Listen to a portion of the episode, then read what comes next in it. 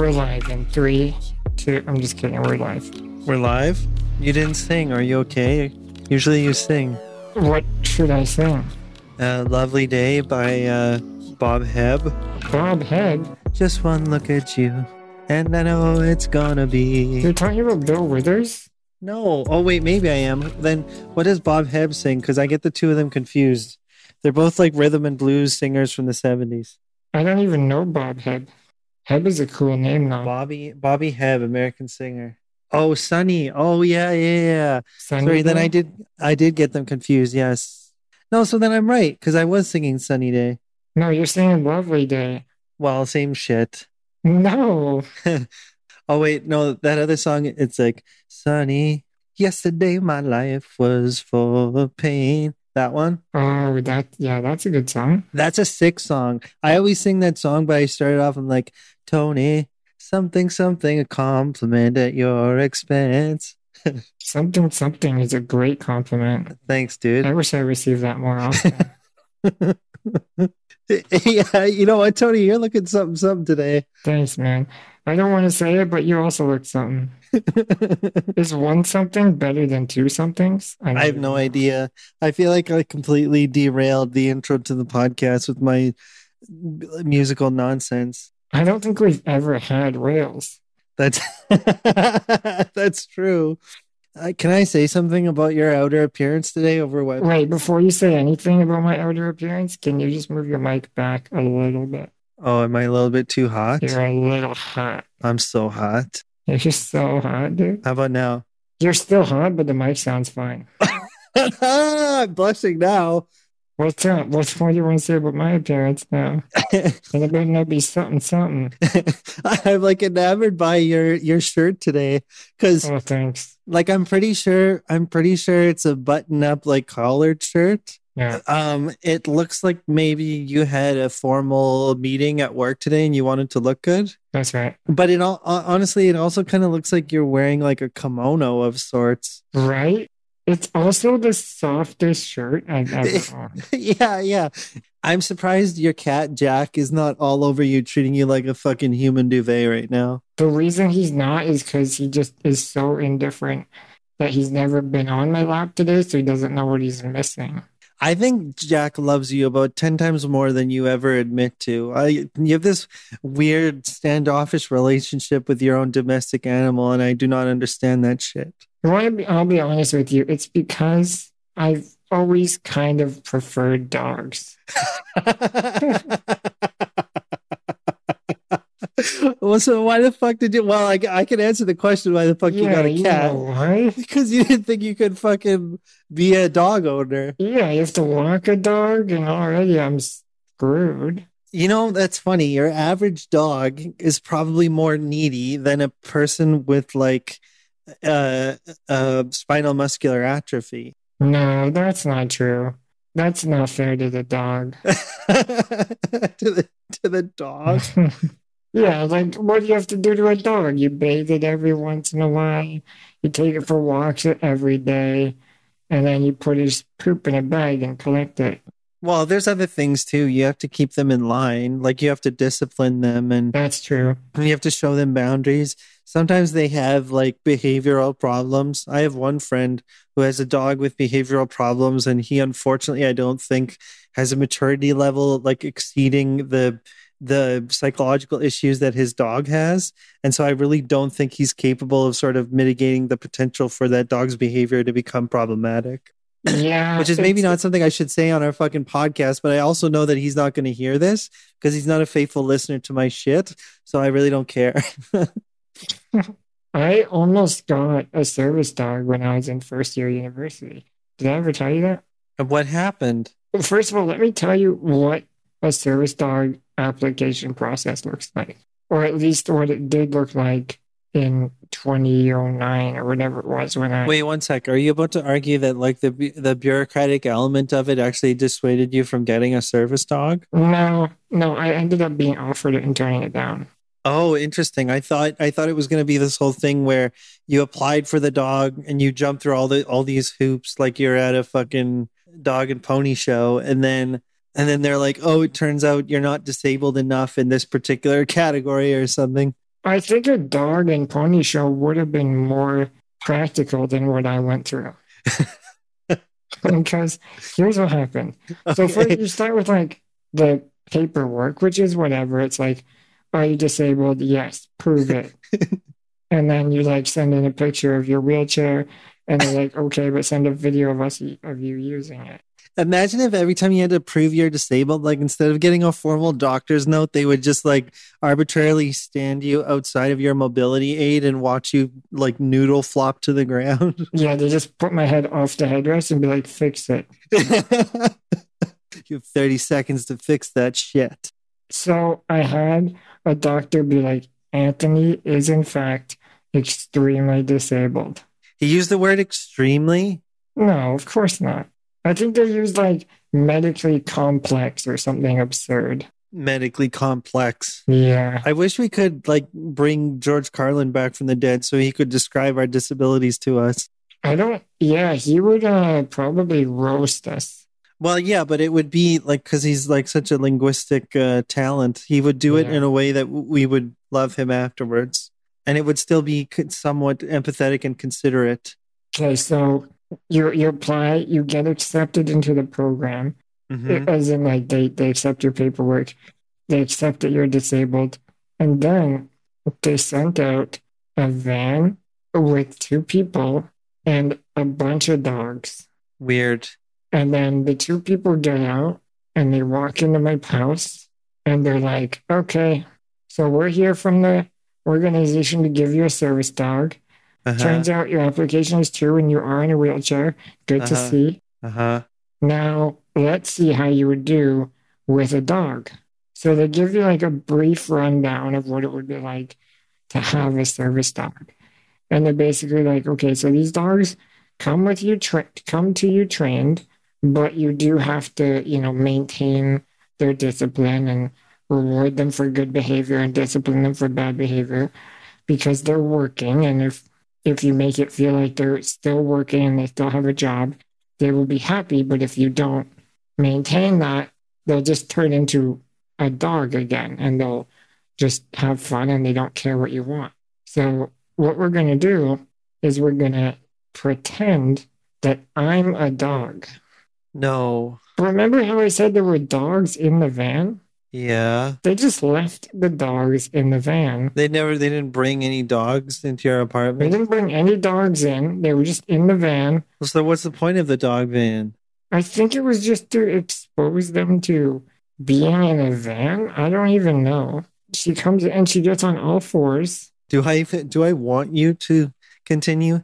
Like, are you sure that you called a a helper dog agency and not like an escort service? She was like, Every time a dog misbehaves, the dog must be spanked. Very often, the dog will lie over top of your lap. Dogs don't wear clothes. Why would I be wearing clothes? Don't be alarmed if the dog takes it out of your trousers. That's weird territory I'm not ready to explore. okay. Um, so she's on all fours walking beside me, and I'm wheeling around my house. Oh my god, I, this is this is making me so uncomfortable. And she's like, she's like, okay, so now you want me to stay close. So the command for that would be, I don't know, close. I don't remember the commands. but I'd be like, okay, close. And at first I'd just be like, okay, close. Because I was like, not bought into the whole idea that I'm talking to a 40 year old woman on her hands and knees as if she was my dog. Can I ask you a weird question? Yeah. Did this woman seem like she was with it, or did she like was she yeah, quite she obvious? seemed really nice. Okay, like too Like nice. she was probably like a golden retriever. oh yeah, Yeah, she was well trained. she was well trained, well groomed. Oh, So she had Maybe an a yellow assi- lab. wait a minute, wait a minute. She had an assistant with her. Yeah, I don't even remember. What, I think the assistant was just like following us with a clipboard, taking notes. Oh, that's uh, that's weird. I what I was just thinking like, what if they also got on all fours and you just had two people? I just had to wrangle two human dogs. and then I'd be worried the whole time about running over their hands or like not driving properly. It's funny you brought that up because she actually did say when you tell me to get close to you, I'm going to get very close because I'm trained to get very close to you. Now, your your instinct is to, to want to not run over me, of course. And of course, you shouldn't try to run over me. But just so you know, it's not uncommon for us, uh, for people with their service dogs to run over their service dogs. Oh wow! And I was that was like the first red flag for me because I wasn't ready to start running over a dog that literally just without a choice gave up his life to pick up my remote control that I dropped. Exactly. And now I'm just running it over. I'm just wondering, like, how committed would she have been to playing the role of this dog? Like, what if you threw her like a dog treat?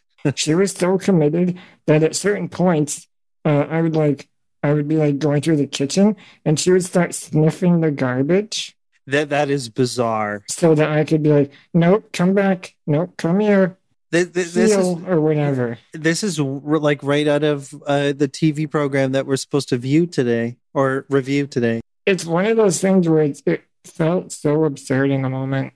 I was like, if I wrote this, people would think I'm just slapstick over the top and like almost lazy. Yeah, right. Yeah. So you had there was no one else there to witness this going on. Like you didn't have. My parents were there. Oh God! And the, yeah. what did they what did they think about the whole thing? I don't remember. I don't even know if I've ever asked them about it. I remember just being very uncomfortable. But she also like commented on how I was. She was like, "Okay, but remember, because I started talking to the dog like it was a woman on her knees beside me. I'd be like, "Okay, come here," uh, and she'd be like, "No, you have to talk to me like I'm a dog." Oh God! Like, come if, here, if doggy. I was just and thinking, was like, if no, someone right. started listening to this podcast like 10 minutes in without context, they'd be like, what the fuck are you talking about? yeah, it was absurd. Anyway, so I went through the whole process and I ended up getting, like, I succeeded, I guess. I got the human away from the garbage successfully. And she, um, so then they called me sometime like a month or two into my first year of university. But at this point, I was sort of settled in a bit. I had a pretty good idea of what university life was going to be like. And to be completely honest, first year university for me was just a lot of partying. Oh, yeah. And I knew that it was like irresponsible of me to have a dog that I wasn't really committed to taking care of and going through that whole lifestyle. So I turned it down. And then they called me again a few months later and they're like, we have another dog that would be a good match for you do you want this one? And I ended up turning that one down as well. Uh, and then I was like, you know what, just take me off the list. I think I've changed my mind. But over the past like year or so, I've started to consider going through the process again because, A, I would love a dog. And that's like a pretty amazing way to get a dog because they're super well behaved dogs. They're well trained and they also can be helpful, right? Mm-hmm. But I still think about you know, walking the dog. And I know you can get like a dog walker and I don't know if I'd get enough use out of it as a service dog versus just a dog. It makes me wonder how much fuller your life would be if you stopped feeling guilty for the amount of effort you'd have to go through to get the care that you require. You know what I mean? Like like if you didn't have to be self-conscious about direct funding and the number of attendants you have um, coming into your personal space to make sure that you can do everything you need to do. And if you could just have a fucking service dog and you could hire the people necessary to walk it and to properly socialize it, bring it to the dog park, whatever. So you could actually be like a full um, uh, working adult in your early 30s and have help in every way that you need how much fucking fuller would your life be? And and and and how much better would it be to relieve all that all the cognitive overhead of having to settle for less than fucking sufficient care in your life? Like i think about that all the time like if if the sky was the limit on the help we could receive it would be so goddamn boss. Like never mind never mind money or like or wealth or exuberance or whatever just like optimal care how yeah. how rich would you feel as a wheelie? You'd feel so fucking baller. It's, it's it'd be like metaphorical rims on your fucking power chair wheels. The other day, I don't know if I want to get into all this, but I have been thinking about it a lot because um, I'm constantly really self conscious about the amount of care that I need and how I hold myself during my care, like whether I'm too grumpy or too relaxed or too controlling or I just don't think people realize like how much I would love to not have to think about any of this. Yeah. The fact that the fact that I have to think about having a shower today in case I can't have a shower tomorrow or having a half-ass shower today in case the person who comes tomorrow does a half-ass job or something. I've put so much money and time into the technology in my apartment to make it so that I need less help. Uh-huh. And people still constantly here are accusing me of needing too much help. And it's so frustrating to me because I, I work so hard to not need that stuff.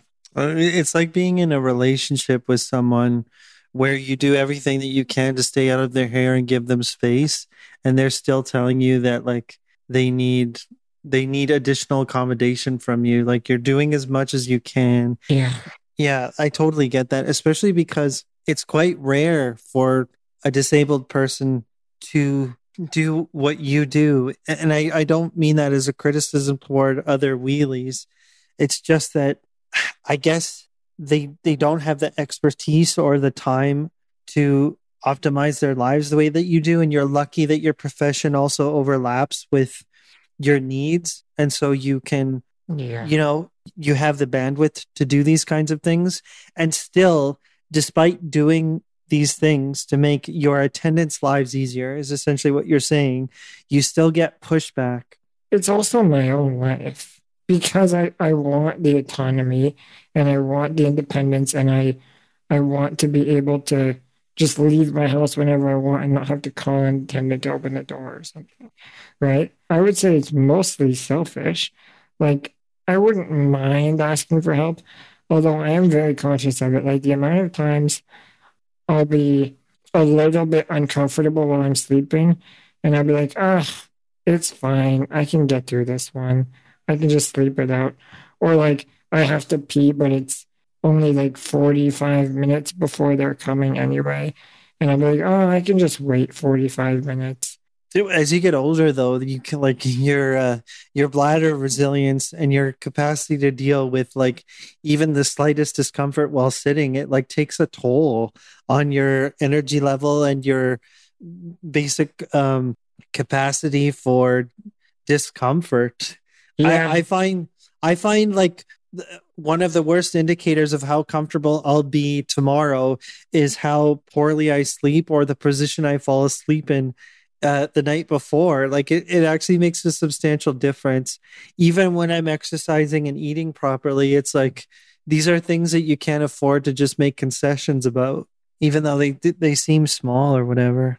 Yeah, I think I'm also really conscious of the fact that as I get older, I'm just going to need more help. So Mm-hmm. If I'm already at the point where they think I'm at my limit of the help that I'm entitled to, and then I get more, I get older and I'm going to need more help, which translates into more time it's not a it's not a problem that you should have to deal with. It's a systemic problem in the program that you belong to. For sure. And it's a co- consequence of them of the program being designed to constantly pinch the care pennies. Like the, they're they're not telling you that you're a burden because you are. They're telling you that you need to change because you have that elasticity and that empathy to make these concessions and they know it and they're taking advantage of you. That's what it's fucking exploitation and it's bullshit.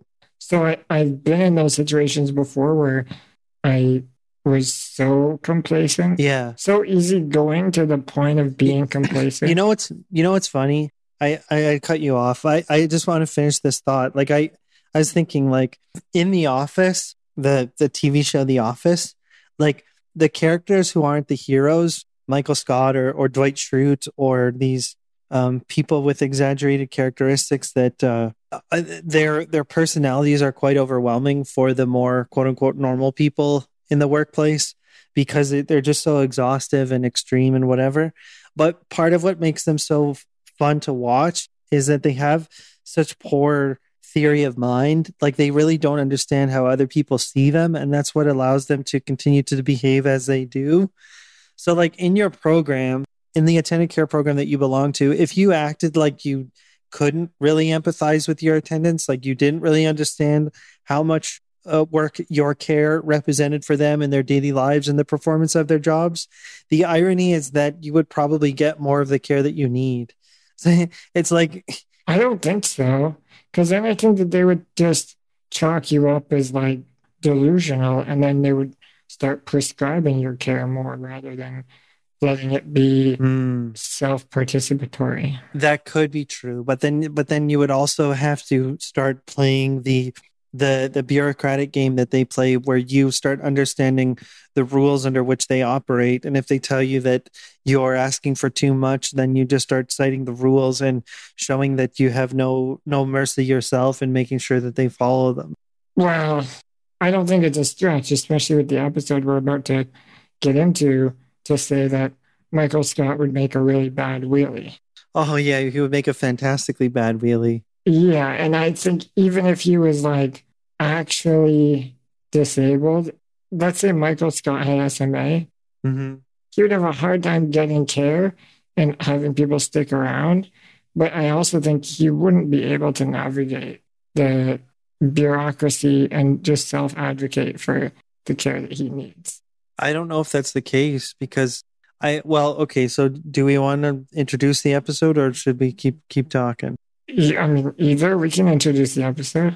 Okay, so for today's episode, we decided to do something a little light because the last couple of weeks it was a two-parter and it was a series that was very heavy. Wait, before we do this, I actually wanted to ask how your fame is going.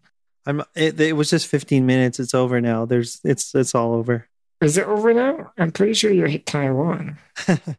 yeah, well, that's true. There was a, a Taiwanese news outlet that made a version of the video it, they almost like edited it like a game show too, where like the elevator door opens and like boing, and then like yeah. Uh, you get in and it's like yeah, yeah. They like they gave it like the the uh audio and visual aesthetics of like a plinko machine or whatever. It's like those Korean game shows. Yeah, basically the video, the the elevator video of me laughing hysterically has gone viral internationally. And so my friends are finding reinterpretations of the uh, original source material that are quite amusing. So no, you don't feel any different. You don't feel uh, feel like no. it's affected you. No, I, it's given our podcast a little bit more exposure. I think we, we we doubled our weekly views from what they normally are at this point um, in the which month, is awesome. Which is pretty cool some uh, people from my workplace have reached out to tell me what they think of the podcast, which is also really cool Same. and appreciated. And um, so yeah, there's been there's been some really nice consequences, but overall, it's really calmed down from last week when we were being called constantly in the middle of the workday to do like over the phone interviews and all that kind of stuff. all right, back to disabled Michael Scott. Can I say one more sort of uh, non sequitur? Yeah just before we started the podcast today, my mom um, came into the garage, and on the days when we record, she's very uh, overcautious around coming around my garage because she really doesn't want to interrupt the flow of things. And uh, have you told her that we want her as a guest on the podcast? I haven't told her that because I have no idea how that's going to go, and I really don't know what you're going to ask her, and I'm terrified of that. Well, I'm excited about it. I know you are. You have every reason to be excited, but I well, I actually think she would love to talk to you. You could interview my mom if you want, but I don't think it would be as exciting as you think. Well, I guess we both have the same outlook then. Yeah. Okay, but anyway, so my mom came down into the garage and whenever I tell her that I'm recording, which is usually once a week, she'll, the, her immediate follow up question will be, "Oh, who are you interviewing today?" Because they're very proud of the fact that that we interviewed Maggie and and Anthony I, and Andrew as well. They just love this idea that we're consulting with all these quote unquote high profile wheelies. So when I just tell them that all I'm doing is talking to you this week, there's like a note of disappointment in them. Like, oh, like, oh yeah. isn't that what you do every day anyway? yeah, yeah. Like, oh, is this just fun for you? Like, this isn't You're not taking this seriously, are you? I'm just like, Do you Mom, ever hype it up? Like, who are you interviewing today? And they're like, Anthony. no, I should start doing that. Yeah, you should like make it like it's a big deal. The problem is that th- they don't really know you, and it, that's kind of frustrating to me. That's true. Like, I, I mean, you lived in my building for years, and I think you were even at my house when they when they visited. I mean, I've met them, yeah, but we've never like broken bread together. No, and all they really need, like, know to do when they hear that I'm talking to you over Discord is to ask how your fucking cat is. honestly i feel a little bit self-conscious of that because i think i think my mom is nervous about not being able to hear you when she talks to you so she limits her interactions to like little pleasantries Uh, that happens to me when I'm at like a bar. People will ask me a question and then I'll like scream my answer, but it still comes out as a whisper. Yeah. And then people will just be like, okay, and then just walk away. yeah and then you're like well fuck i wanted to talk to you because you seemed really cool and i wanted your number Yeah. and then they're just like uh bye Okay. And it's like they don't want to make me uncomfortable by Yeah. asking questions over and over again. I don't know. To me, it's way better if someone just is like, sorry, what was that? Sorry again. Whatever. I know that I'm quiet. Yeah, well, like we said, you need a megaphone for the bar. Or like or they should literally like let you tap into the the bar like audio system and then you, you just take over the primary mic. I think that might be why I like karaoke so much. Is because like people can actually hear me for the first time. Yeah, yeah. And. I just start talking and people are, are like, oh, he I- says stuff. Those those moments are always like so bittersweet for me like when you you make a minor alteration to your appearance or like even so, when people suddenly realize that you're a person in addition to being disabled I, I whenever that moment happens i always feel it click for them and then i i'm i'm happy for them but i also hate that i constantly go through that moment with every new person that i meet Yeah. It's I don't know. There's nothing you can do about it. it's like kind of like the first like a kiss with a partner but it's like the first connection social connection with a non-wheelie Just wait till you see how hard it is to understand me. Disabled Michael Scott. Wait, you have some clips here from special. Yeah, I thought I was wondering if we were going to explore some of the ideas that we left on the table from the last episode, but we don't have to do that. Is there anyone in particular that you really, really wanted to talk about? There's there's one part of special that we didn't talk about, which um kind of has to do with wheelie hygiene, and it, it it's a it's a topic that's really sensitive to me. But uh, basically, yeah, Ryan goes through an intimate moment with his boyfriend that ends up being slightly unsanitary. He he he he reacts very very poorly and i wanted to talk about that a bit if if we had time um, you just don't know if we can work it in there or what I just don't know if I want to re-listen. yeah It was so good. Okay, what's it called? you don't want me to set it up eh because it's gross or what I kind of was happy living in the moment of Michael Scott, and why don't we just do this like out of the gate we'll do it as like a little side bit and then if it's not appropriate we'll cut it out yeah, we can do it. I'm just already grossed out. That's all. okay fine i'll i'll i'll fucking set it up you don't have to comment if you don't want to if it's too gross for you Set it up. all right so uh this is like uh The guy in the bomb he shits on his dick. yeah, there you go. You fucking you knocked that shit out of the park. Gosh, how often does it happen? Because you know, I I clean there regardless, no matter what's on like the sexual agenda. So Ryan, what are you trying to do here? Make me feel bad? I'm sorry, okay? When you weren't able to top me before, I didn't make a huge deal about it. okay, do you want like a medal? So here's the thing: like personal hygiene is a sensitive subject for wheelies, like of all shapes and sizes, of all ability levels. Yeah. Be- because because like we often arrive at uh, some kind of self-sufficient personal hygiene a lot later in our lives than your average able-bodied person. Let me tell you a secret. I have occasionally lied about having a date that night just to make sure I get actual cleaned crotch. Yeah, that's fucked up. I'll be like, yeah, can you just do it again? I have a date tonight. And the thing is, I probably don't even need to say that, but I, I really, we've talked about this before. I think there are some people that every time I ask them to do it again, they think I'm just being a perv. Well, but but you're worried about that. You're projecting. That may not Yeah. necessarily be true. Quite often, probably most of the people who helped you shower understand the importance of having clean junk. I don't know. Some people actively avoid it. Everyone needs clean junk. Why is this a fucking debate? I don't know.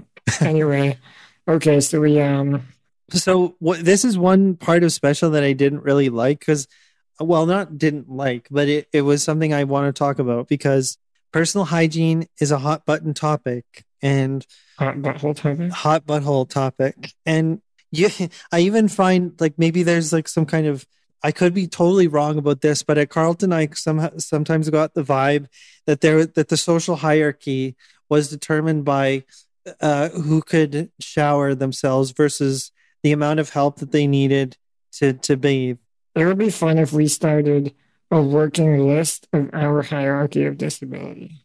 Yeah, but then it would that would be very very controversial. Yeah. In any case, in this particular scene, Ryan and his boyfriend have sex, and his boyfriend is not really prepared. Uh, so Ryan gets a little grossed out by some unsanitary consequences. There you go. That's my euphemistic description. And Mhm. so, so Ryan's reaction is to be like, "You, you, you! How disgusting! How could you not be clean or whatever?" Mhm. And then I was thinking, like, "Yeah, yeah, keep saying, mm-hmm, like you hate me for bringing this up." Mhm. But I was thinking, like, how many times in your life have you been horrified by the idea of not being clean enough? You've just described how you have to manipulate your attendants into washing your fucking balls so that you're mm-hmm. so that you're clean, right? And Ryan should probably have had several parallel experiences to that. So Ryan washes his own balls, though. yeah, sure he does, but I mean, I'm sure there, there are some days where it's difficult, or you know, he doesn't have the fucking flexibility to part his legs and really get in every nook and cranny. yeah. By the way, sorry to all of our like adult listeners who don't really want to hear any of this graphic bullshit. What about me who doesn't want to hear any of I, I don't care about? I, I don't care about you. I, I care about you, but I think we need to discuss this. And I just because it's a little bit gross doesn't mean it's not worth talking about. So Ryan should be like, oh, like I mean, I guess able-bodied people are, are unsanitary sometimes too, and maybe maybe I don't have to be as self-conscious of how clean I am from time to time. You know, like you know, maybe he'd have a little bit of fucking empathy for Tanner and not make it like this like uh gross out like sex comedy moment and like sort of Right. under underwrite it once again. Yeah, I agree with that. Like, it was, we've talked about how forced it was that they really tried to make Tanner all of a sudden go from good guy to bad guy. Yeah. And this was just a moment where they just were trying to force Ryan into a position where he wouldn't want to be with him. Yeah. And I 100% agree. If I was in that situation, first of all, you you know the consequences. You know that that can happen. Sure. I mean, it's like by definition, like come on now. Yeah. You know, you know, you know that that could happen. It's no no mystery how it got there. No, or where it's coming from or where it's Y- going. Yeah. If that happened, I would hope that you're right. Ryan should have been like, oh, that's okay. I can never wash my own feet because I can't lift them up and still balance. hmm Yeah, I get athlete's foot on a regular basis because I have weird uh cerebral palsy bunions Yeah. and also poor circulation in certain areas. So uh, you might be self-conscious now, Tanner, but just you wait until I have a bad foot day or something. And it's not fair to poop shame someone, I don't think. I, this is a bit personal, but so in my previous relationship, one of the only fights we ever had was like really early on. I guess like within the first six months, Sh- she like uh washed my power chair seat and like kind of did it in secret or didn't want me to know about it, and I kind of like caught on.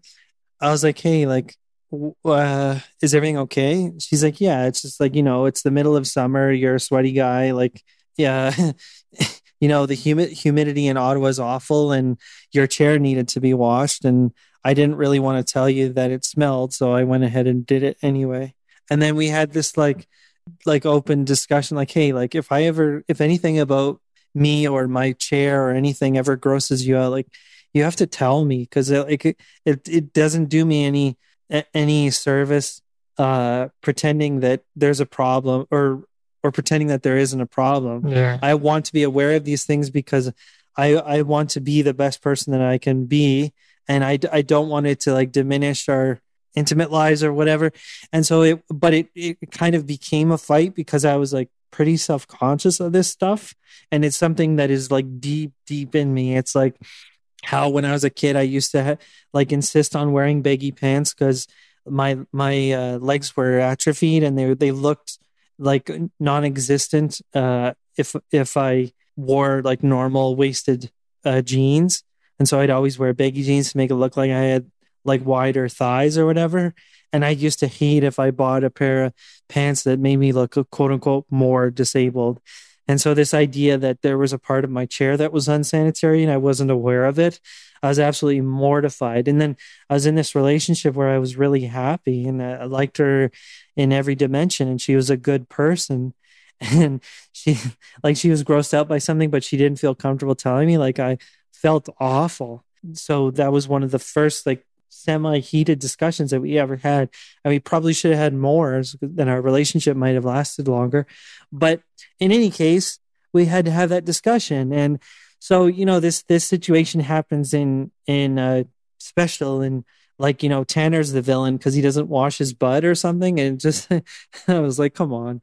There's gotta be more nuance here. Like It'd be funny if she like like thought that you had saw noticed like broccoli in your teeth or like you had bad breath and you wake up in the middle of the night and she's brushing your teeth. Exactly. Like if you had halitosis or something, something not related to your disability or, you know, stinky armpits, I don't know, anything that's sort of like uncomfortable that way. Like It could still be related to your disability. That should be on the table. I, well, I'm just saying that you would you would want your partner to let you know, you know? You wouldn't want to have to find out secretly or and she was trying to save me some embarrassment, so I shouldn't have gotten upset. Well, yeah, you want to be in a in a place with your partner where that's not an embarrassing moment, and they can just be like, "Yo, your butt, your uh, butt seat kind of stinks," and you just be like, "Oh, that's gross. We should wash it." It's like a pretty normal function. I think as a disabled person, you're often like way too self-conscious of how people coddle you. Like people want to be polite and they want to accommodate you, so they don't want to tell you when. Te- like, please don't, please don't protect us from from those things. We we want to fucking know. Exactly. I think that people innately look at you and they go, "Oh, wow, he already has enough to deal with. He has enough to get through every day. Yeah, I don't need to uh, add to it by telling him his butt cover is uh, stinky." yeah, But it's good to know because sometimes, you know, maybe it's just something I totally forgot about, and I'm like, "Oh yeah, it's been a while since I washed my butt cover. I should probably wash it." It'd be funny if that was like a metric for like how civilized or or progressive or or successful a country is, and it's like development. It's like how how clean the average disabled butthole is. if we can get to a point where at the United Nations they're talking about the average disabled butthole's cleanliness on a wheelchair or on a disabled person, uh, I think that means that we've made it. exactly. Yeah, what would they call that? It would be like the gross. what am I trying to say? Ah, I fucked it up. I don't even know where you're trying to go.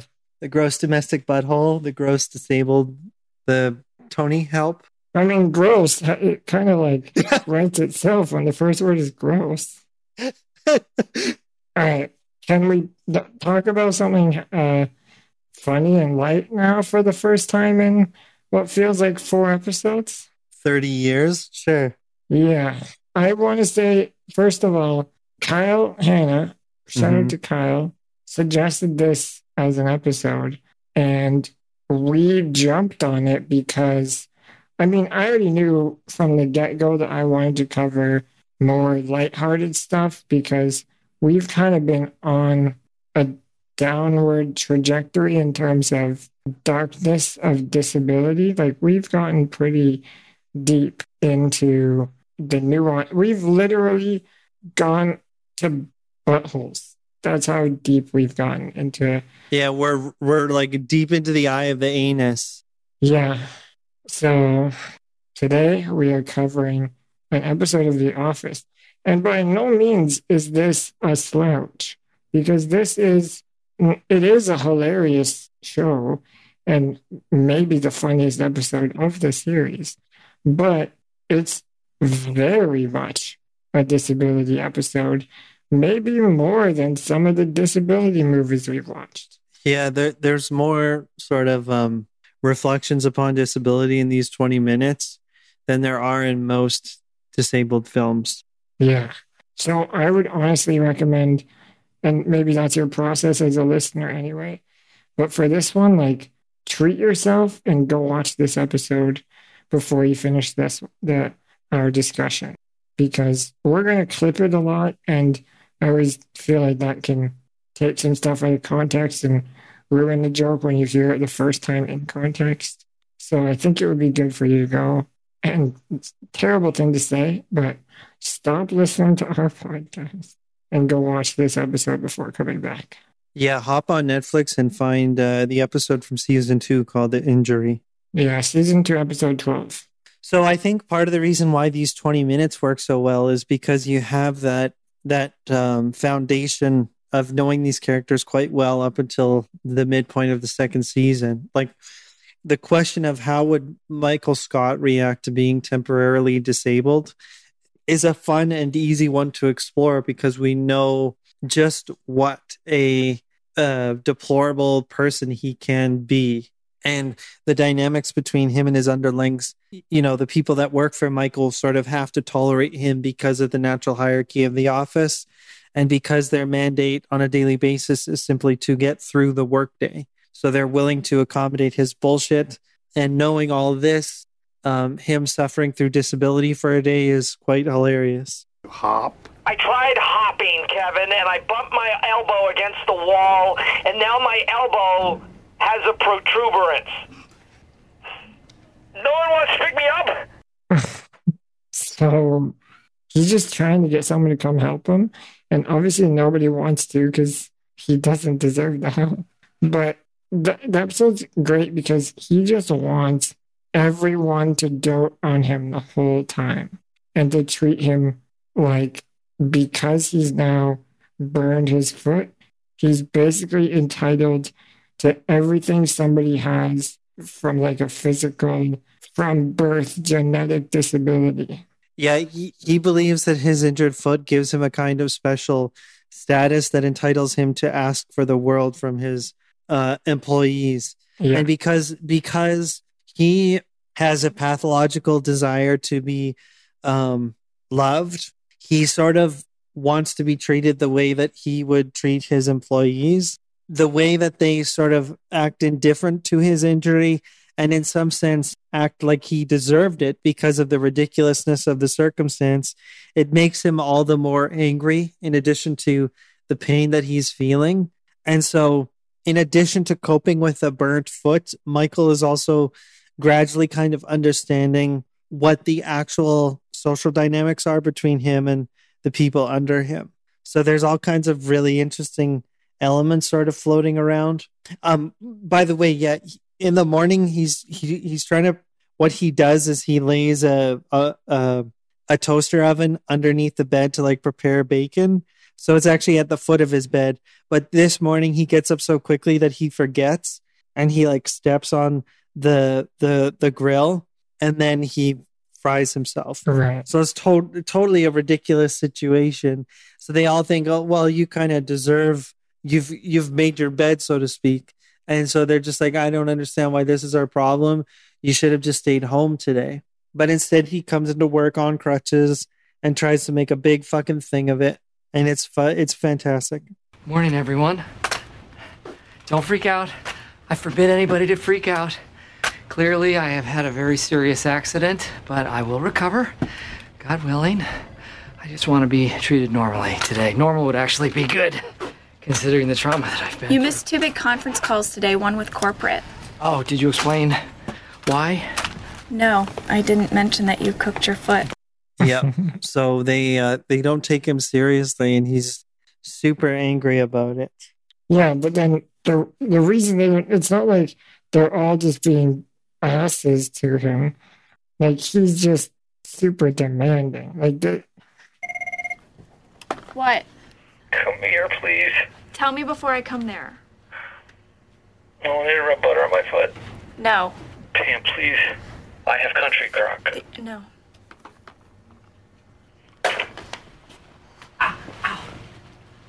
Ryan! Ryan! Ryan! So yeah, he's like trying to render everyone into his personal attendant, and they just won't comply.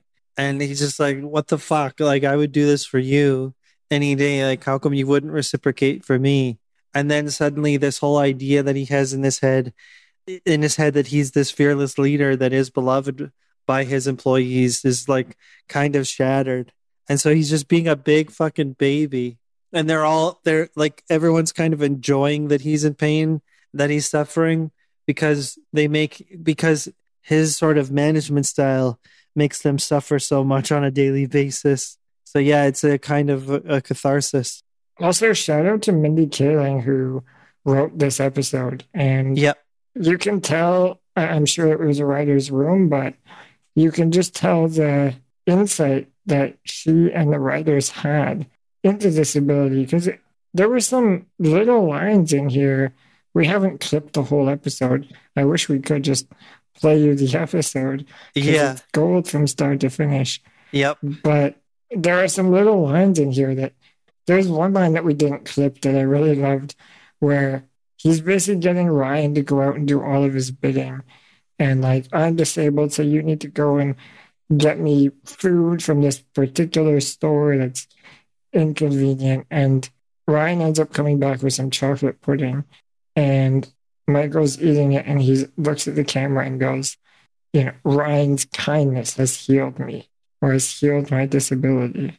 hmm I mean, I don't think it takes a whole lot of insight to know that that is something people really think that the thoughts and prayers of the disability community is basically someone putting a hand on your shoulder and saying, I will pray for you and you'll get better. Imagine it was as easy as just eating some chocolate pudding. With extra strength uh, Tylenol crushed in. The thing about The Office that I love, like I I rewatched it uh, this winter. It was kind of my way of uh, coping with seasonal affective disorder. I put on one of these like eight season marathons and just sort of soak it all in. The thing I love about The Office is like um, there's something about the mockumentary format that like it gets at the truth of people's motivations and behaviors. Okay, so the conceit of The Office, which I'm sure everyone knows, is that there's a documentary crew filming a workplace over an extended period of time.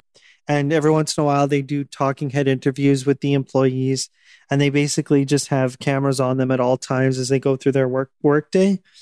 And so there's kind of three modes that every character is in.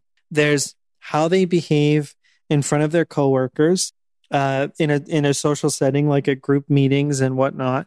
There's how they behave when they know they're in front of the camera. That basically how they perform when they know they have a wider audience. And then there's how they behave when they don't know that they're being watched. And I think with the mockumentary format, you have this unique sort of dynamic where you you can you can film people when they are completely disarmed, when they don't realize that people are watching. So you get these odd moments, these odd glances away from the camera or away from characters, shots of the characters being highly vulnerable or um, basically, yeah, just themselves.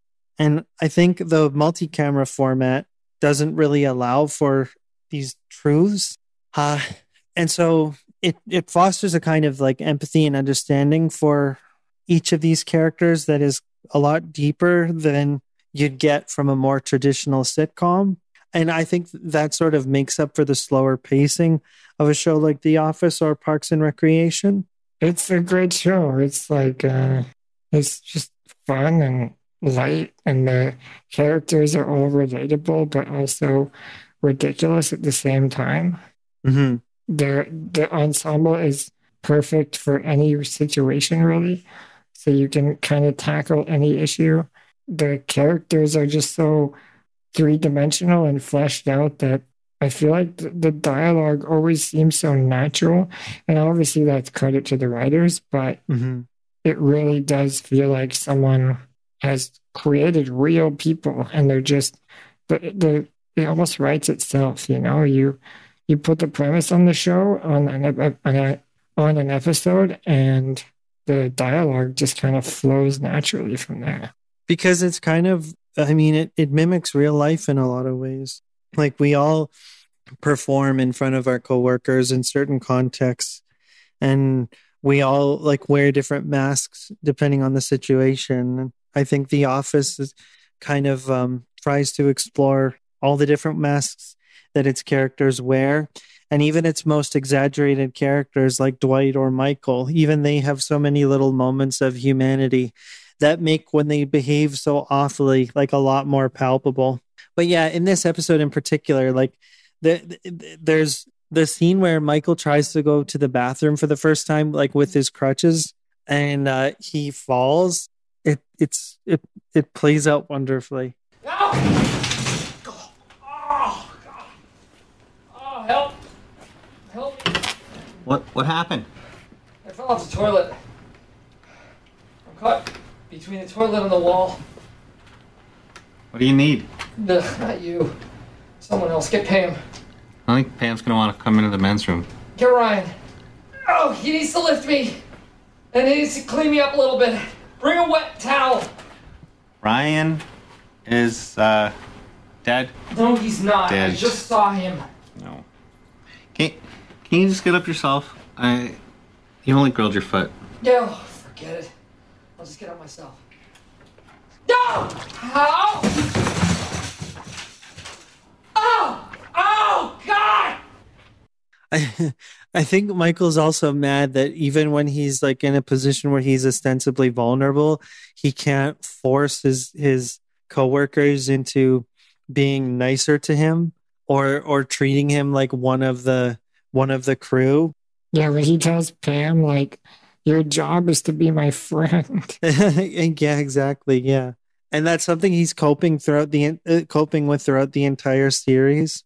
Um, where at first he kind of is like more of a populist. He just does whatever he thinks needs to occur to ingratiate himself uh, himself uh, with the cooler coworkers or whatever. But over time, he kind of softens and is less of a insufferable sycophant.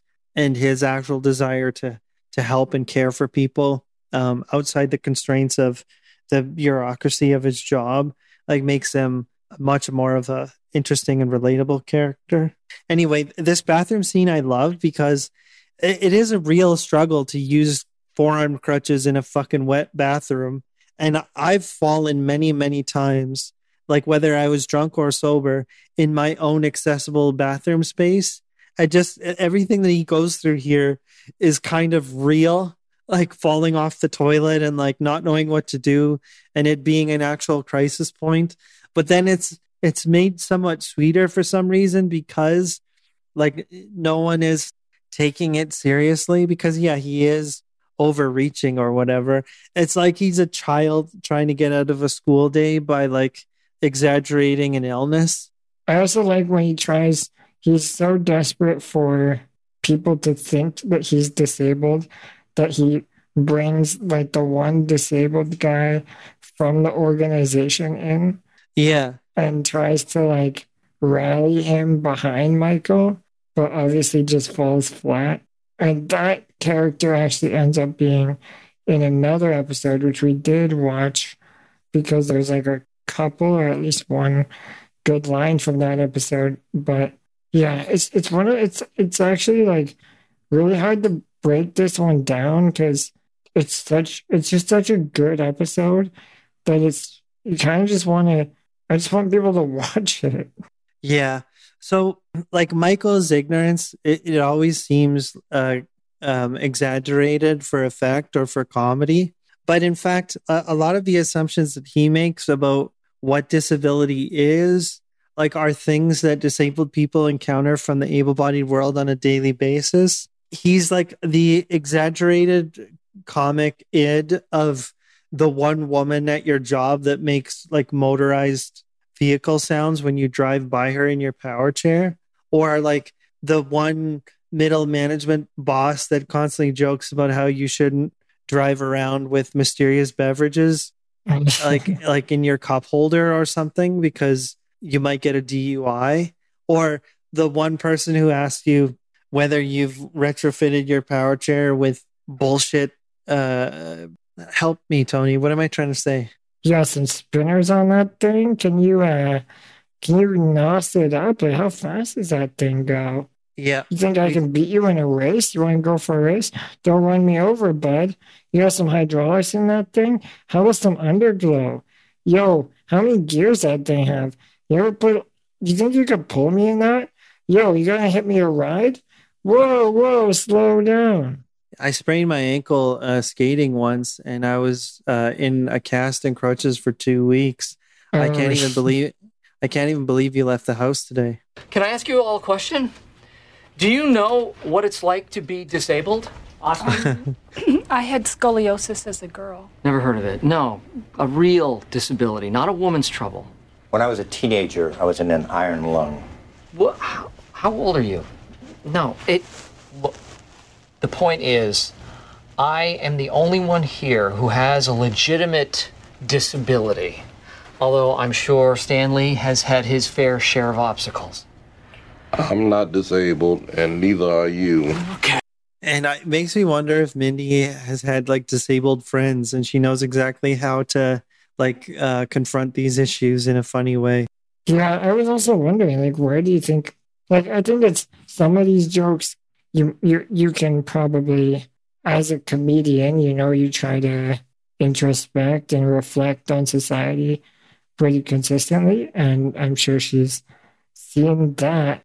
But like I said earlier, I really do think that a lot of the the jokes that she makes and the the insinuations that are made from those jokes show that she has some level of familiarity with disability, which is awesome.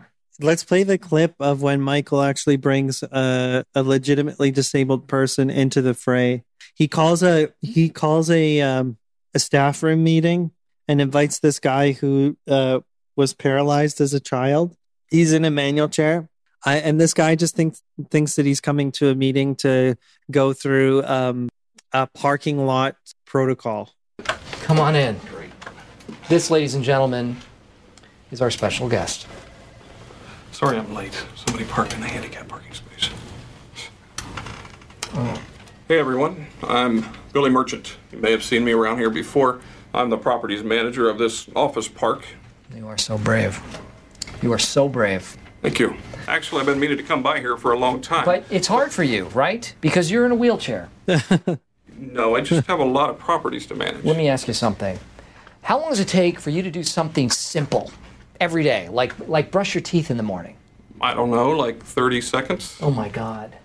That's three times as long as it takes me. How did you get in your wheelchair? This morning? Just like every other morning, just climbed on in. hey, hey, hey, hey, not funny, not funny. Hey, hey, relax. just uh, joking around here. Well, that's good. He still has a sense of humor. Listen, I've actually used a chair since I was four years old. I don't really notice it anymore. Well, they do. They notice it, don't you? you notice it. It's the first thing you saw when he rolled in here, isn't it? when he rolled in. Yeah, it's that's so fucking good. So, by the way, the actor that they cho- they chose for this bit role, he appears in four episodes throughout the whole series, and he actually is disabled in real life. Yeah. So that's chill as fuck. Um, as well, like I uh, I think what I was trying to get at earlier, the whole form of The Office and how it derives comedy and how it generates like empathy for its characters, which allows you to tolerate the cringe. I think that really lends itself to to disabled humor because so much of the comedy of our lives is in like uncomfortable moments with able-bodied people who like haven't really figured us out yet or are like extremely uncomfortable in the realm of disability. So yeah, this moment is great. Like they don't give uh Billy That's the character name. They don't give Billy a talking head, like a moment where he speaks directly in front of the camera, uh, first person. So we don't necessarily see inside his head or or get to read his thoughts, but he is a fully formed person when he comes into the scene and he's confronted with ignorance that you can tell that he encounters on a daily basis. So it's appalling for the able bodied people in the crowd at the meeting that Michael's talking this way. And it's also appalling for the audience, presumably, but it's not really that big of a deal for him. He takes it totally in stride. He's able to make a joke. He doesn't get deeply offended or confrontational. He just fucking gets out of there as quickly as he can. And I'd like that he um kind of comes in like in media res. He doesn't get like a total introduction or anything like that. I like that he um we don't really get to see into his life too too much because it it also implies that he has a life beyond the show and potentially even that he's like better than or less dysfunctional than the existing cast of the office because they've had to function in this fundamentally dysfunctional workplace environment for so long. They've learned to tolerate michael and to to to take everything that he does as though there's a degree of normalcy to it. And this wheelie is above that. He probably works for a more functional sub department of dunder mifflin or something.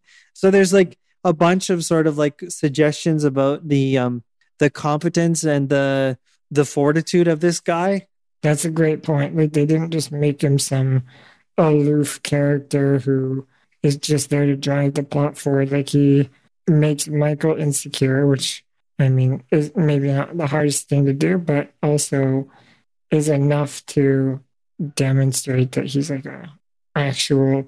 I kind of wish he was in a bit more of the the shows, but I think that's just because I want like I want disability to be injected more into everything.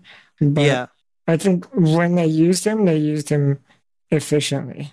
I think they they do a better job even than a show like uh, Superstore, which had dozens of episodes across five years to flesh out the one disabled character that it, that they have. And I suppose we'll talk about that show in more depth when we actually Yeah. cover it. But the, like Mindy does a lot with this uh, side character in the few episodes that he appears.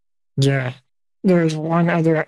Actually, before we get into that, I also think this line is pretty funny where right after Michael crashes in the bathroom, he gets mad that nobody helped him. And he's kind of like reprimanding the whole office. Imagine if you had left Stevie Wonder on the floor of that bathroom instead of me. Oh, we wouldn't. We love Stevie Wonder. Yeah. I Like- hurt my foot!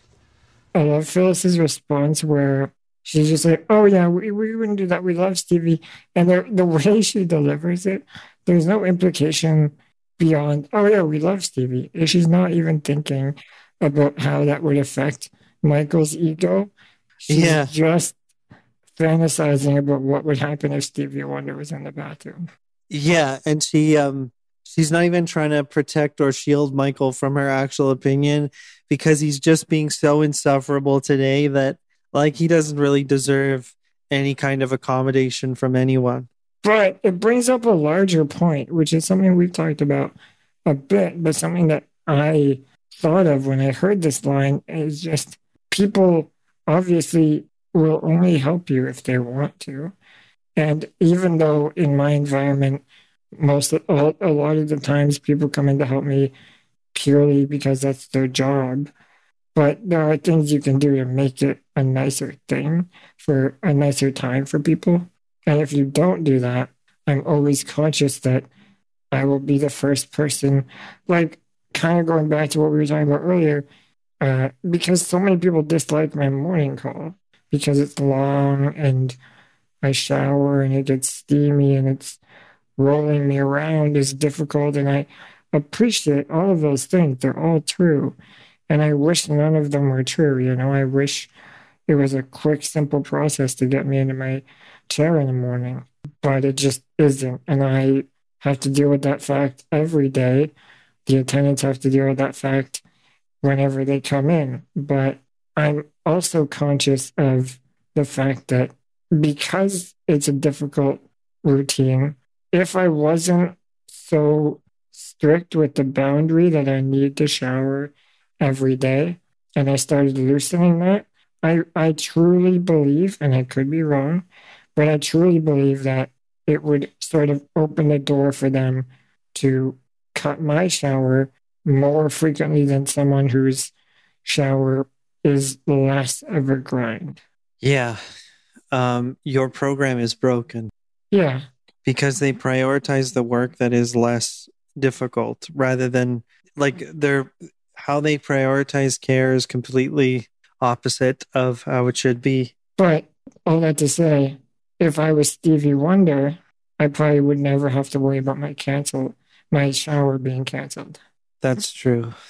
But then what you're sort of implying is that, uh, see, the reason that they're not showering you is not because you are Michael Scott. It's not because you burnt your foot on a fucking George Foreman grill and you're trying to like use it to enact some fantasy in which you're dependent upon um, the people you're trying to ingratiate yourself to, but rather it's like they're just avoiding work.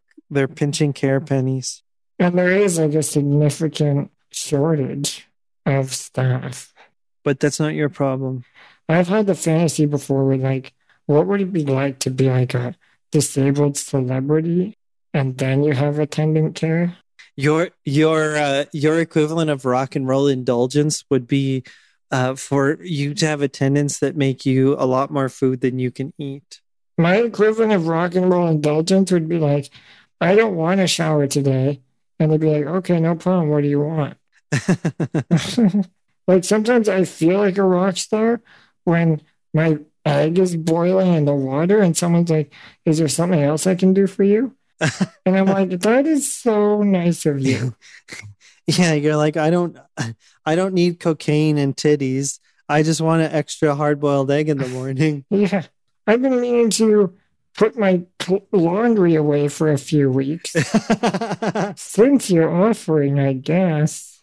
Yeah, like forget the all bowl. The, sorry, forget the bowl of all red M and M's. Just hang my clothes for me. Can you fold my shirts, please? my rider is just like, and then I will wash my face. yeah, yeah, yeah. Like that's in your contract. Like I get one face wash before each performance. Yeah. They're like, whoa, whoa, Anthony, slow your fucking roll. Who do you think you are, Mick Jagger? oh man, I would like one M&M. yeah, yeah, yeah. I would like one M and m fed to me by my attendant who feeds me every day. I would like uh, replacement uh, casters for my power chair every uh, six months, which is a perfectly survivable and reasonable interval. Imagine like being a politician and they have to like create a ramp just for you to get to a podium or something. If you had like a smart ramp that like unfurled according to Oh yeah. your chair, They roll out the red ramp for me. the red ramp. that's your like. That's how you know you've made it when you get a ramp to anywhere. Or like a wheelchair accessible helicopter. What? That would be incredible. You could just drive your power chair right up on there. They don't even put you in one of those Yeah. awful uh, luggage carrying devices. There's there's no such thing as pre-boarding. It's just boarding. I get to brush my teeth maybe after my dinner. Oh my god, are you kidding me? Proper dental dental hygiene. What's wrong with you? You have to be Josh Blue before they do that for you. Imagine like they interview Ryan O'Connell and that's what he starts listing off as the perks of celebrity. yeah. Like, oh yeah, I get to go to bed whenever I want. I don't have to. It doesn't matter. I've never had a sty from not having time to wash my face. I can shave. Like I, I can be clean shaven whenever I choose. The number of times I'm like, can I shave today? And they're like, no, sorry, we're short. And then you're like, well, my beard is long, bitch. Honestly, sometimes I, uh, I'll be like, they'll be like, what are you having for dinner tonight? I'll be like, a shave. Like, you don't want food? I'm like, I don't have time for both. You're like, my face is super itchy and I have nothing to scratch it. Wait, Tony, how do you scratch your face? I don't. Are you kidding me? So if your forehead started itching right now, what would you do? Just call Jack? Like try to move my eyebrows around, hoping that I could like do it. If it was really bad, maybe I'd like like probably this microphone beside me. I could like rub up on it like a disabled bear. When we create our TV show called Tony Television, That's not the name. Okay, fine. Then make up a better name. But let me finish my joke. Um, we'll have a bottle episode where you have an itchy forehead, and the camera's just on your forehead while you're trying to scratch it. the whole time. it's just like 20 minutes of me trying to find something at the right height to scratch my head. yeah, yeah. I'm just like out and about. Hey, do you mind if you just stand there for a second? Don't move your purse, please. Yeah. Start rubbing my head on their bag. Don't move your purse. Hey, lady, I notice you have Velcro on your coat. Can you just brush it up against me for a moment? No, yeah, like in the shower, my head gets so itchy. And to get like someone who isn't just washing my hair as quickly as they can, they actually give me a few seconds of like scratching my head. That's like instantly they just jump to the top of my list of attendance.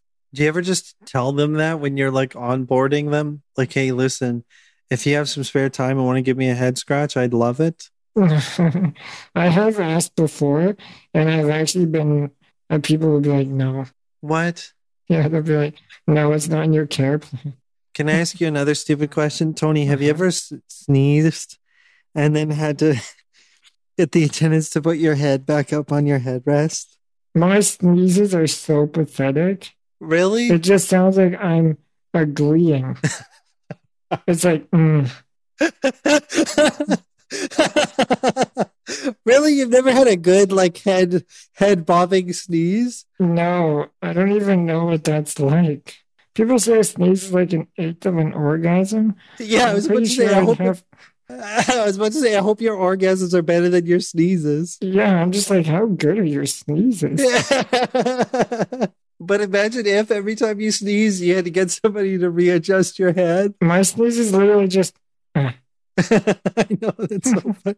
But like that would be so funny because like you'd have to stay home because you'd be readjusting your head anytime you got the sniffles.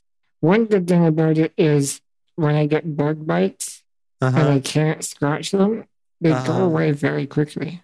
Oh my god, that is like the worst example of the silver lining I've ever heard in my life. they are very effective. Like, uh, it, it takes a level of self control to just accept that it itches and there's nothing you can do about it. I don't know, man. But I definitely have, like, I watch people scratch and itch just like habitually without even noticing. And I look at them like, you don't know how good you got it. I, we need to make like a supercut of all the things that you that I get jealous about. Yeah, no, all the things that people around you take for granted. Yeah. And it would be like, like that funny voiceover of you being like, you motherfucker, look at you sneeze. Look how easily you push that elevator button on the first try. Yeah, go fuck yourself. Look how easy you hang your shirt in your closet. You just threw on a jacket. I see that sometimes where people like throw a jacket on to go outside for four seconds. Oh, yeah. And I'm like, it takes me 10 minutes to put a jacket on. There's a moment where Michael in this episode asks for help with his coat. And I was like, Mindy definitely knows a wheelie because every wheelie, every wheelie needs help with their fucking coat. I just stopped wearing coats.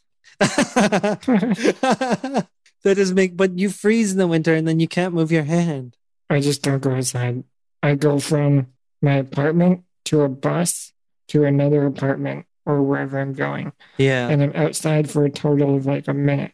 That's what I tell my dad when he uh, like asked me to get overdressed for winter because what happens is I end up wearing my coat at work all day because I Yeah. get so I get so tired of taking it off and putting it on again. And I I hate that intervening moment where it looks like I'm like you know like the you're trying to get over the point of no return with the coat Yeah. when it's like mid like it's between your shoulder blades and you're like trying to pull it over yourself. I get stuck in that position like a scarecrow with problems Yeah. and uh, I, people will notice me in that mode and be like, "Can I help you with this?" and you you want to just be like, no, please don't. It's Yeah. awkward. Just let me solve this awkwardness myself. You just have to put, you're like, oh no, I'm actually cold. yeah. Like, do you want me to help you take your coat off? It's 40 degrees in here. You're like, no, I'm, I feel a chill. It's just like weird, like when people offer to help you finish dressing, because there's something so intimate about dressing. So when people help you with your article of clothing, it's a little weird. Yeah. It's like if you if you went like piss uh, uh, in the men's bathroom and your bro like offered to help do up your belt buckle for you. Yeah, no thanks, bro. hey, you want help with that zipper? yeah. I feel that for sure. Like when people when people are helping me with clothes, they're so afraid that they're breaking me because I look easily broken. And imagine imagine they're like, How'd he die? And, and then and then they're like, Oh, I just I just did up his coat. I don't know what the fuck happened. I was putting that right arm in. he just collapsed. But yeah, I do kind of sort of like uh I in those moments when my arm is like a little bit bent or something in a weird position, I have to just very calmly be like, "Oh, can you uh, just move my arm down?" Because I don't want to be like, "Oh, ow, wait, that hurts." I just thought of another thing that I really like about that Office episode is that like the the tone of the episode makes it feel like the Office very easily could make fun of a person in a wheelchair and and make them part of the joke uh, as much as any other character on the show. Like they are, of course, doing it in this case through Michael, who's just being a big baby.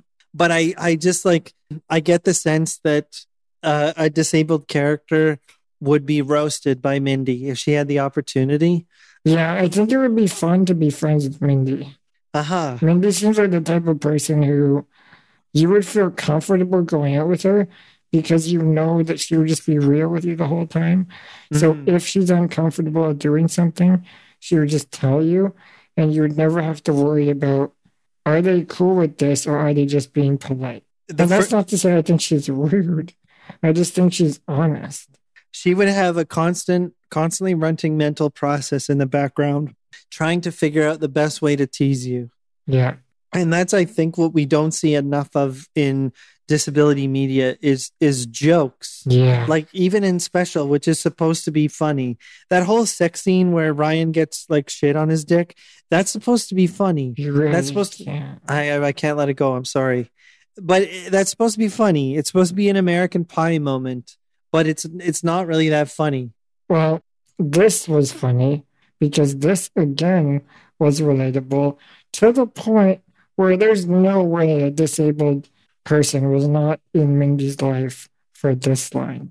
So this is just again a different episode. This is, I think, the last episode of the second season, Mhm. but uh, same Billy character, and they're at a mixer, and uh, Michael is just being Michael comes up to Billy. I'm gonna get a drink. Do you need anything? Oh, I'm fine. Thanks, sweetheart.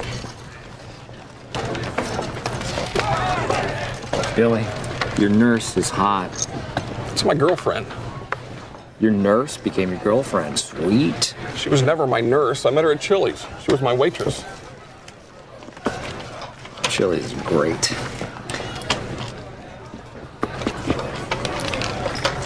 Like that is such an inside baseball joke. The number of times, because I I don't know if we've ever broken it down, but like obviously disabled people cannot have girlfriends. That's just a fact, right? Yeah, whoever. We know that to be true. hmm Every disabled person who says they have a girlfriend, it's actually just their nurse or their mother or their sister or their aunt Uh huh. or a single person who is asking to be hit on by bringing this disabled person out. Oh, they're using the disabled person as a prop, Yeah. like like bringing uh bringing a dog to the dog park. The number of times I've been out with a girlfriend and had someone come up and hit on them. Yeah, you brought a dog to the dog park, and good for you, because nobody brings a dog that looks like that. Wait, a person will come up to your girlfriend eh, right in front of you and start flirting with your girlfriend. Yeah. That's awful. It's pro- it's happened many times. How are you such a nice person? I would just fucking lose it. Well, generally the types of people I date are people who I just think it's funny and will either I don't I don't mean them. I'd be pissed off at the pedestrian who thinks it's okay to fucking hit on your girlfriend. eh, whatever. I think it's it's sort of like laugh so you don't cry one of those situations. Uh, yeah. I just find the jokes because otherwise yeah, I would get angry, but I don't think that's gonna do anything. Have you ever been confrontational in your life? Like have you ever gone from zero to red? One time I had another really hit on my girlfriend. Ooh. And that one kind of set me Oh. off because I was like, you should know better. Like, he was like, wow, the nurses that you've got are pretty nice, eh? And then starts hitting on her. Oh, gross. Yeah, we were like at a concert together. And yeah, she just like started hitting on her. And she was eventually like, well, pretty quickly, like, oh, no, he's nurse, I'm his girlfriend. He was like, oh. And then like stopped, but he had already like been pretty uh, forward at that point. Right. So you're just fuming? I was I wasn't confrontational. I was I just like kind of gave him a look like, are you serious, dude?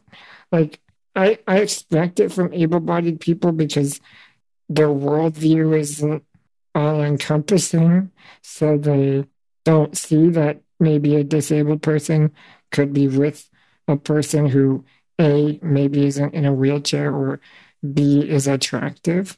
But with a disabled person, you'd think that you know you'd want to give someone the benefit of the doubt. I this sounds awful, but I think there's a high degree of competition in wheelie circles. That's true. That's probably why I was angry. I was like, maybe there was probably an element of that. I don't mean competition from you. I mean from the fucking asshole who started hitting on your girlfriend. Because it sounds like the most you did was furrow your brow and think to yourself, what a jerk.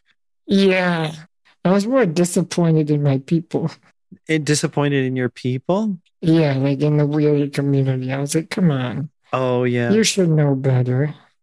but there is an interesting dynamic when a, when a sort of like unsocialized wheelie enters a wheelie circle and suddenly there's certain benefits of the doubt that no longer apply in uh, interable social dynamics Yeah, like you will be evaluated more harshly for certain things certain behaviors I love that though because the other day I went out with a friend who's in a wheelchair.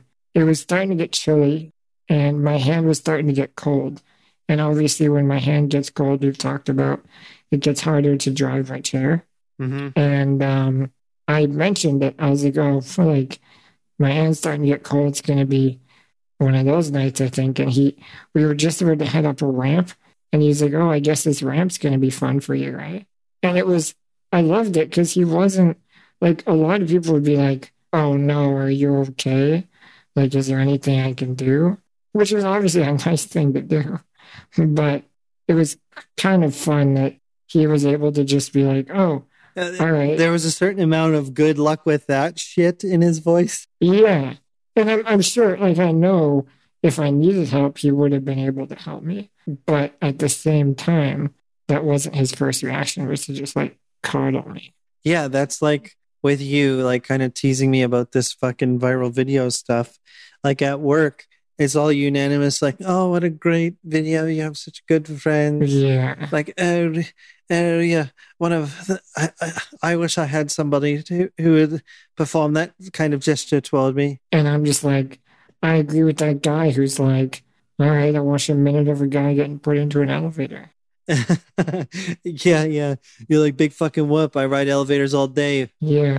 What else you got? Start competing. Like, I start texting my friends, like, hey, man, we gotta get two elevators in your house. Yeah, you, you guys got to three print, 3D print me an entire apartment. I got a one up Jamie. I guess all that to say, the first assumption is that you're not dating, which is funny for me because I'm used to it and that's the way I cope. Uh huh. But I've been in situations before, especially where I've started to be like, see someone and it's still new. And when that happens the first time or the first few times, it's sort of devastating for the, my girlfriend because the person I'm seeing obviously isn't used to it, but what an insult to them too, right? To be like, oh, you wouldn't date that guy. Oh, you've chosen to date the undateable? Yeah. Like, what is wrong with you then? Or like suddenly they should feel self conscious about their decision? Yeah, because the implication is not the, what it should be. What should be, you you're now dating this guy who is otherwise not even considered. Great job, like not being held down by all of these ridiculous social standards. Yeah. And just finding someone that you want to be with. Instead, it's what are you like? What what's wrong with you for you to be with him? Right. Yeah, there must be something wrong with the both of you. Oh, yeah. Yeah, it's like it speaks to this idea that a lot of disabled people are are like exempted from certain emblems of social status. Like we like we don't even like we're not even evaluated on those terms. Yeah, people are just assuming that there's some catch. Like it can't just be the physical part of it doesn't really register with you, or maybe even you're into it, you know, devotees or something. Mm-hmm. You remember the other day, um, we were talking off podcast, and we realized that our friend Andrew Gurza started a new, I guess, uh, program within his suite of podcasts. It's called Cripology, and it's about the history of disabled people or the history of disability in general. Mm-hmm. I haven't listened to an episode, and I I know that um, that uh, Mr. Gurza like obviously does his homework, and I'm not trying to knock his uh, podcast, but I was thinking like, what what is meant by the history of disability?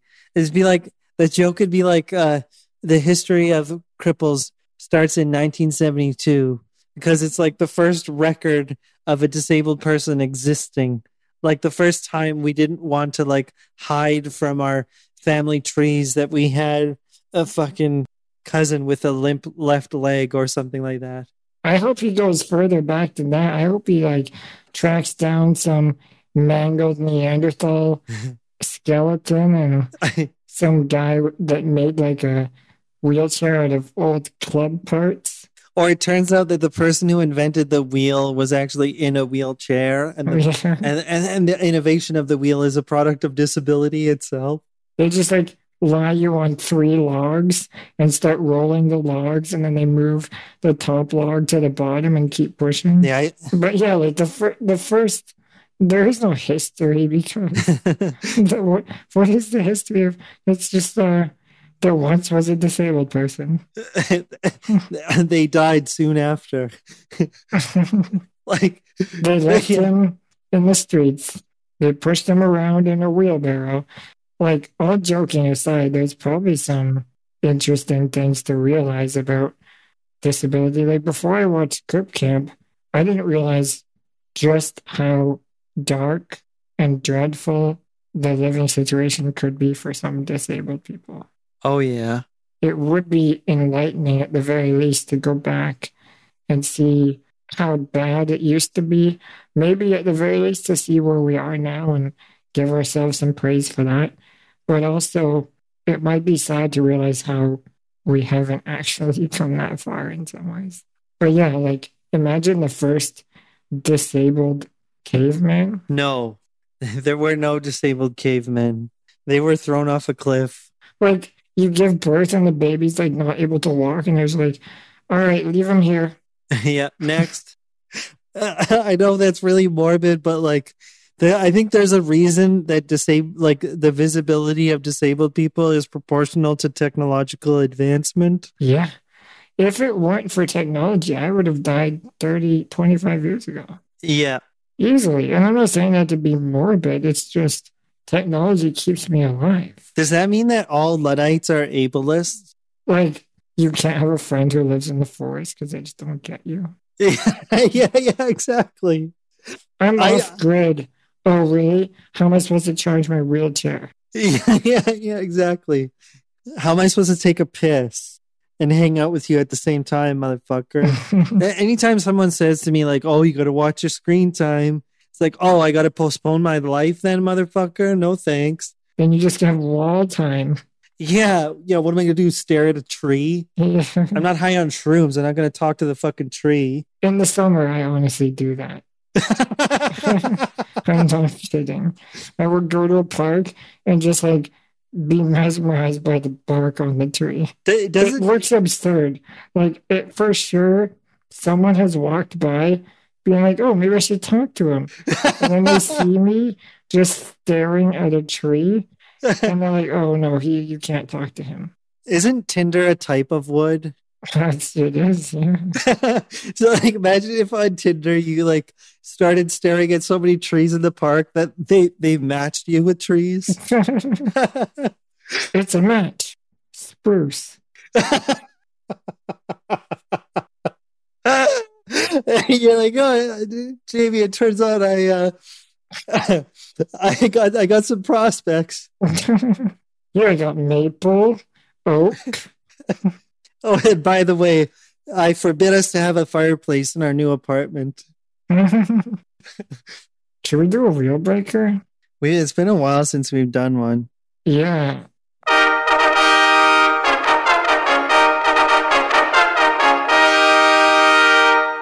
Wheel breakers. I forgot how good that is. you mean how fucking awful it is? That's so good. I just imagining like medieval times, like the trumpet fanfare, and some guy rolls out in his wooden wheelchair, unfurls a long script, and it takes like an ordin- or inordinate amount of time, and he's just like, and then the trumpets go off. He rolls out, unfurls the script, stares at it for like three seconds, and then just goes, "Wheel breakers," and then they roll him away. we should get Michael to make that animation for us. That would be so funny. All right, what's your wheel breaker? All right, so you get to be 100% able bodied, but you have to work at Dunder Mifflin in Jim Halpert's desk, and you sit across from from Jenna Fischer. And the, the catch is that she actually marries Roy, and you never get to ask her on a date. So your life is just sad? Well, yeah. Yep. Um, I mean, I don't even know where to take this without just instantly shutting it down. But I mean, I guess it would be kind of fun to play. The worst part is like, I can imagine at some point Dwight finds a job mm-hmm. and like Michael maybe gets promoted or something, and you're still there and you see like the whole cast change around you Mm-hmm. and you're still just working this nine to five that you hate. Oh, it's just that there's no way to not make that depressing. Do you think that being disabled in some way exempts you from a certain amount of like long term wage labor? I definitely think that Is that a stupid question? No, I I think that there is I have a more limited amount of energy than the average person. Mm-hmm. And that's a limit that I'm becoming increasingly aware of. Maybe the limit is decreasing at the same time, but it's enough that there are many jobs I don't think I could do. Not just because of the physical work involved, but because of the actual time commitment. Like right now, my job works out fairly well in my favor because the, the schedule works out for me. Being able to work from home works for me. And I'm not to say that there are not other employers that would do that. There definitely are, and they're increasing right now. A lot of employers are a starting to see the value in remote work, but also more importantly, a lot of employers are starting to see the value in hiring a more diverse workforce, including accessibility. A lot of bigger teams have accessible departments purely based on accessibility that were unheard of even a few years ago. Like like wings of the company designed to optimize accessibility within the organization? Yeah, like I've talked to various companies that have positions called the head of accessibility. Can you get me an interview? I just love the idea of being made a de facto expert because of my wheelchair. Like finally for once it's a fucking major asset. I love that. For sure. Exactly. And that's what people are starting to realize, right? Is a, a better company values diverse perspectives because they realize everyone's different perspective enriches the wealth of the company. And disability is a perspective that was otherwise ignored because maybe people thought it was more expensive to hire disabled people or whatever reason. Because the first documented wheelie was in 1972. That's why. Yeah, and before that, he had a wooden club wheelchair. No, before that, there was just a giant hail of sacrifice. that gave me the rampant of. okay, I'm not even. Um, yeah, so I do think having a disability inherently limits you from the number of jobs. You know, I can't just go out and get a job flipping burgers if I'm home, if I'm jobless. Yeah. But nowadays there are more and more ways to create a career.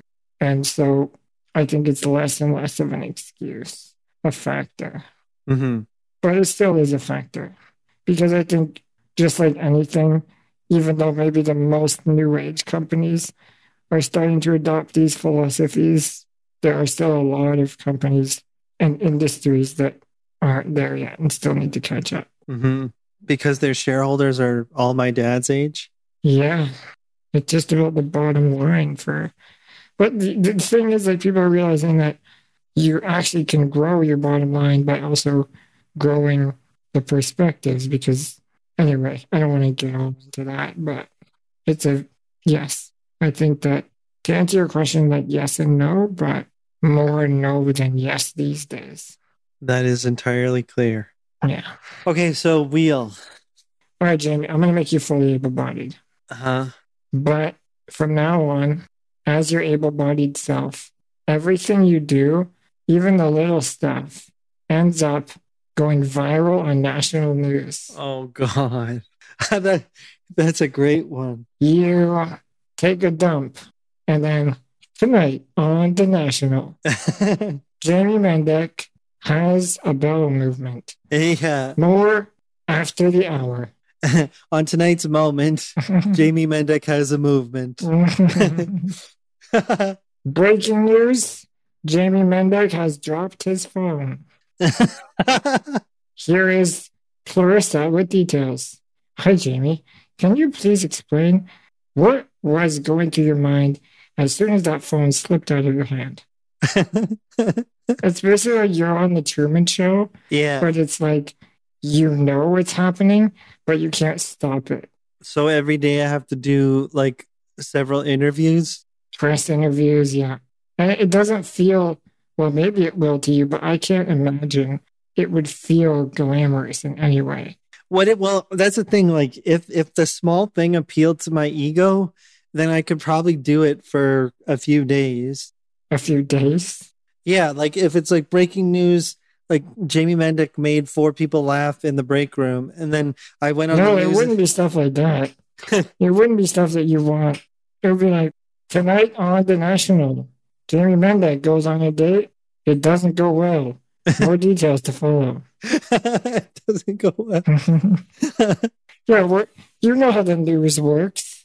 Yeah, yeah, yeah. It's just going to be whatever gets eyes, and controversy gets eyes. Tonight on the national, Jamie Mendek scratched himself in front of people. Tonight on the National, was this an erection? It's a question. it wasn't. Oh, it wasn't that I got. Bruce is on scene to investigate. He just puts the microphone right up to the to the half tub. It's like various pictures, like no, I think it was just a crease in the pants. It goes to like third party interviews. We have an eyewitness statement. Well, he didn't seem aroused, but it was noticeable for sure. I remember I was with my children, and my, oh, my son said, Mom, what is that? and I said, It's just his pants, dear. Every everything has to be embarrassing. Yeah, I think so. I'll give you one happy story per week. one, what would be the happy story? it would be like tonight on the national, the awkward date turns to a second. Oh. Yeah. Uh, no, uh, wheel. I, I, I couldn't do it. Why not? Because even the positive story was kind of like, it was a bit much by the end of the week. So, was there a positive story that you would have been more okay with? Like, what if it was like, like every Friday they they give like a highlight of your week? And it's like all the cool shit I did. Yeah, it's like a highlight reel of everything you did that week. And then Saturday, right back to why did he take his shirt off here? I, yeah, no, the highlight reel would be embarrassing. So, no, I wouldn't do it. Okay. The highlight reel would be like Jamie had a gourmet salad on Wednesday at, at noon. It's just like live streaming you trying skydiving for the first time. Oh, I couldn't skydive. I'd shit myself. Not even as an able bodied person. not, not even close. Really? It would never happen. I would I could I couldn't do it. I want to try it so badly as myself. I'd rather have 10 colonoscopies in a row than fucking skydive. I dread my first colonoscopy. as we've talked about, I have no idea how I'm getting that out. I mean, who isn't? If you're excited for your colonoscopy, you're probably a psycho. And on that note, I just, again, as Jamie mentioned, we've had a little bit of a uptick and we appreciate the love. So thanks again for all your support. Thanks for watching. And by watching, I mean listening, because we still don't do video, but one day maybe. You really want me to go on camera, don't you? I'm looking at you right now. Why wouldn't you? I don't know. I guess now that I've had everyone see me on camera in in a in my non nat like in my what the fuck am I trying to say? I've had everyone see me on camera in my non default wheelchair, looking slightly uncomfortable and crooked. Yeah, I what may- are you worried about? I don't know. It's all shame. It's just a. It's just my life is a fucking Steve McQueen movie, except I don't have Fassbender's dick. All right. Okay. Fine. Goodbye, everyone. All right, guys. Thank you so much. Take care.